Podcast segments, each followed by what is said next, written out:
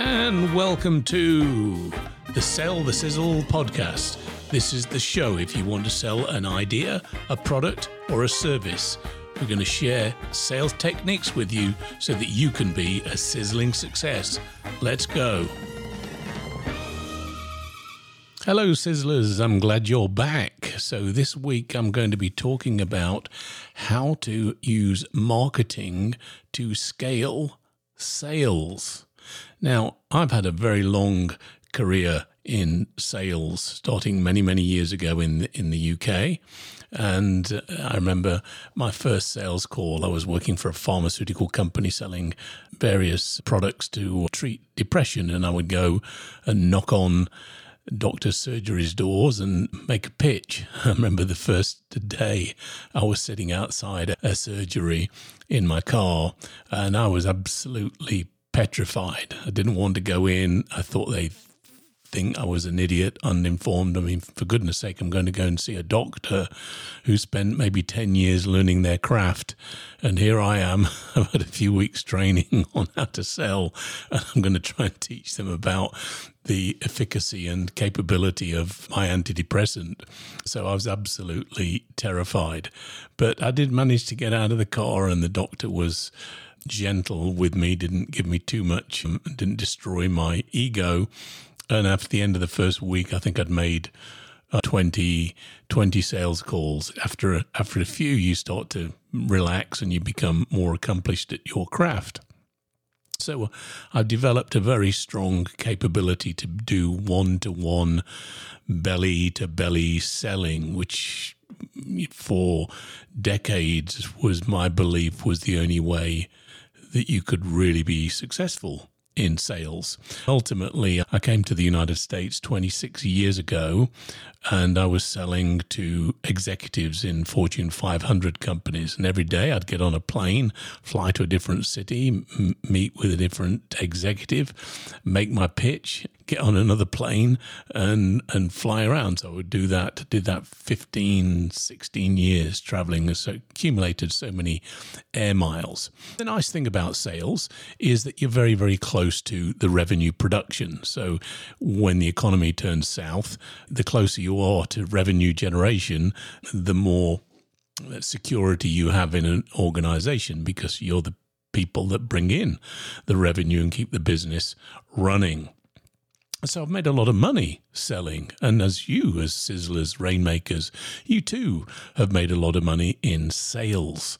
But, you know, the true greats, or if you're a salesmaker leaning towards being a rainmaker, or you're a business owner with a team of salespeople, you know that the way to really create an exponential rise in your earnings, your scale, your business profitability is to market your products and services. And so marketing, whilst it's sometimes treated separately to sales, I think the greatest salespeople understand and harness the power of marketing. And they do it in one of two ways. If you are a solopreneur or, or a salesperson in an organization that doesn't have much support, you learn how to get your message out to the market.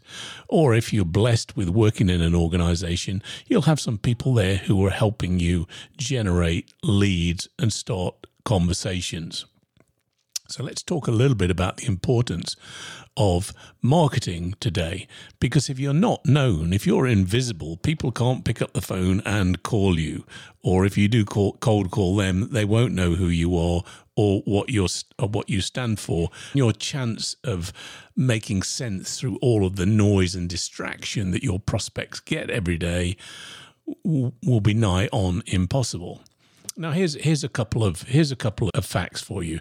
I re- recently been participating in the Grant Cardone ten x business improvement methodology, and I believe in it so strongly that I'm becoming certified in the ten x methodology. That's the ability to take your thinking, your business, your sales to the next level, ten times your growth, ten times your earnings, ten times your sales. And the reason I gravitated towards the ten x methodology is it espouses many of the beliefs and convictions I've held for a long period of time. So what I'm sharing with you today is a combination of material that I've gleaned from them and my own perspectives. Here's one fact. The average person today consumes more data in one day than a person did in a lifetime in the fifteenth century. Can you believe that? How simple was life back then? I know it was hard, but you went about your job. There weren't any newspapers. There wasn't any commercials. People weren't interrupting you. And it was very easy to consider different things. So your competitors today, who is your competitor? You think your competitor is somebody who offers similar services, but no, your prospect As being is being overwhelmed with data. It's consuming more in one day than somebody did in a lifetime in terms of data. It's coming in the form of advertisements, banners, headlines, social media. The pace at which we are being bombarded with information is absolutely phenomenal. So it's just a noise. It's an absolute noise. And researchers told us that consumers today need thirty touch points before they can convert. So us reaching out, salespeople reaching out once a month, following up, it's it's going to be a long time before you can break through. So what you want to be thinking about is how how can you scale? How can you scale so that you generate more leads into your pipeline, into your sales funnel? And one of the key messages in the ten x program is that money follows attention. So the more attention you can get, the more money you can attract, the more people. People have money. So you want to attract people to speak with you, to talk to you. So you've got to get their attention. If you don't have attention, if people don't know who you are, how can they buy things from you? Now, back in the fifteenth century, we'll go back a little bit, the way that you grabbed attention back then is you might have put a little stall at the corner of the market that was held every Thursday, and you said, "Hey, I've got this wonderful elixir that will remove your nagging back pain," and you and you would speak directly to those people one-on-one. But today you, you've now got an ability to be able to magnify your message by using free social media tools. In the past, even twenty years ago, the only way to get your message out on in scale was either you had to have an army of door-to-door salespeople like the the Mary Kays or the or the What's the, what's the plastic, the Tupperware people, was the only way you got your message out, or you paid for T V advertising. Well, today, a single person or a small business or a small team can actually get in front of hundreds, thousands, even millions of people using social media and grabbing attention. So you've got to get attention before you can start selling to them.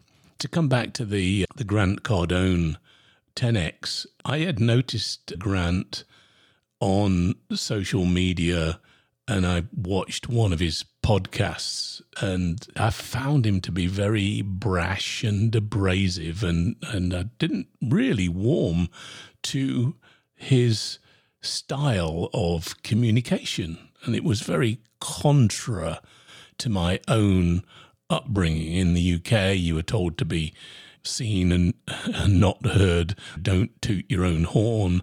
Keep quiet. So I've always had this kind of low flying, under the radar type of approach, which was okay when you were selling one-to-one. You could get to talk to people, and, and during that process, your personality, your knowledge would come out, and you'd bond and form a relationship. And once that relationship was formed, you could tease out what challenges that prospect has, and then you could offer your services to address those challenges, and you'd make sales that way.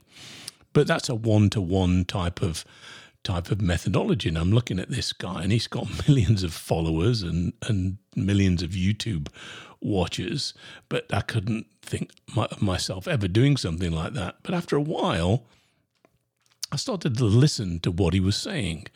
And I thought, you know, he's making a couple of good points. And so I started to follow him in a little bit more detail, and then went to a couple of his boot camps where he talked about marketing and sales, acquiring customers, developing a presence, developing a brand, being able to ten x your business, and became consumed in that. Now I am able to deliver some of the training and philosophies that his organization have built over the last twenty-five years. The key message was that, first of all, I got attention. I didn't even got, my attention wasn't even that positive, but at least I now did see that person, and he kept cropping up, and, and I kept seeing him on different social media channels. So, and I bought a book of his, and I listened to an audio book, and I got into his universe, and I began to know him and began to understand his organization and capability. And I had made a decision that I wanted to get to know that in much more detail before they really sold anything to me. The summary of that story is that job number one, even for a salesperson, is you've got to get attention. You've got to be out there on that street corner saying, hey, hey, I'm here. And then people will look. And once you've got their attention, then you can begin your sales process. But you can't begin the sales process until, first of all, you have garnered some attention. So let's talk about the power of marketing and how you might use it to gain attention. I'm conducting my own experiment on attention. I have committed to putting out a post on social media every day. I tend to spend most of my time on LinkedIn, and I've also started posting on Facebook. I know I need to be on the other social media channels, but I'm going to start with those two, and then each week I'm going to create a video to put on my YouTube channel. My my ambition is quite reasonable, a daily post, probably the same one, but in, in different words on Facebook and LinkedIn, and a video every week on YouTube, so that at least I get my message out there, and I'm going to see what kind of response I have. And you should really do the same. You should be picking your favorite social media platform.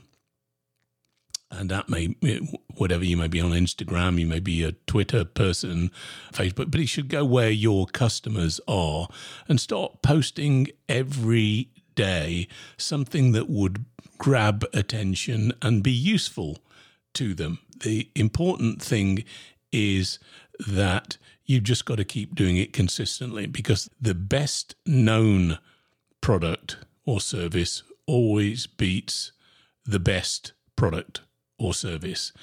You may have the best mousetrap, but if nobody knows about it and this one is being promoted over there, people are going to buy the one that they know, that they see, and is in their attention. So you've got to get attention. So what are some of the ways that you could create attention? What are some of the posts that you could put? Because social media is free. Why wouldn't you take advantage of it? It's like having your own newspaper or T V channel if you're using video.